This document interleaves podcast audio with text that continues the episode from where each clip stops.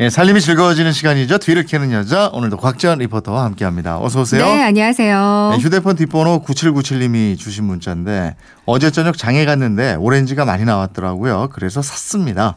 오래 보관할 수 있는 방법을 알려주세요.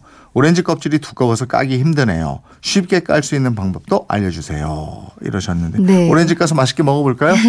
요즘 마트 가니까 정말 오렌지 많이 나왔던데요. 요즘 오렌지 맛있더라고요. 네. 그래서 오늘 오렌지 깨끗하게 세척하는 방법 먼저 알려드리고요. 쉽게 껍질 까는 방법 그리고 보관하는 방법까지 준비했습니다. 음, 오렌지 같은 수입 과일은 대부분 코팅 처리를 하죠. 맞습니다. 그러니까 오렌지도 보면 가끔 하얗게 가루가 묻어 있는 경우가 있어요. 네. 이게 농약이나 방부제가 아닐까 싶은데 이거는 식용 왁스로 코팅을 해놓은 겁니다. 음. 그러니까 오렌지는 되게 원산지에서 우리나라까지 오는데 한 2, 3주 정도가 걸린다고 그래요. 네.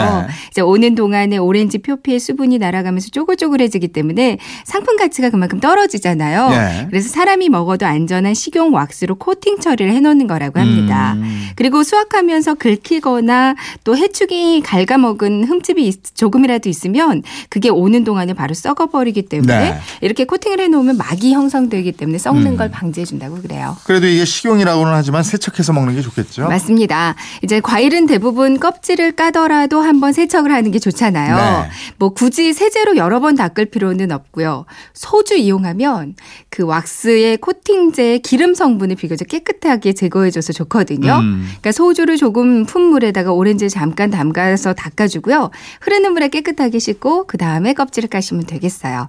아니면 베이킹 소다나 식초를 조금 푼 물에 담갔다가 세척해서 드셔도 좋고요. 음, 껍질 쉽게 까는 방법도 좀 알아볼까요? 네. 껍질을 쉽게 까는 방법이 두 가지가 있습니다. 그러니까 하나는 위아래, 그러니까 꼭지 부분과 배꼽 부분을 칼로 이렇게 동강동강 자르고요. 음.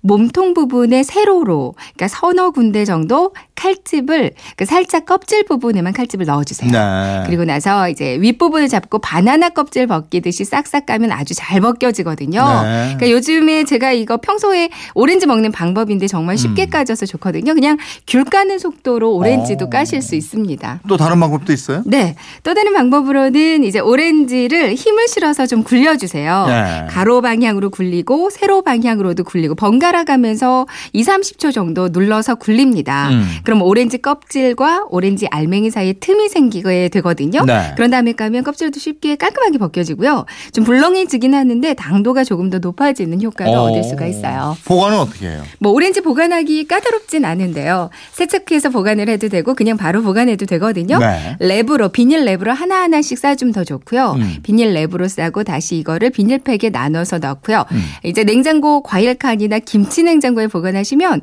한 한 달 정도는 싱싱한 오렌지 드실 수 네, 있습니다. 그렇군요. 알겠습니다. 지금까지 뒤를 캐는 여자 곽지연 리포터였습니다. 고맙습니다. 네, 고맙습니다.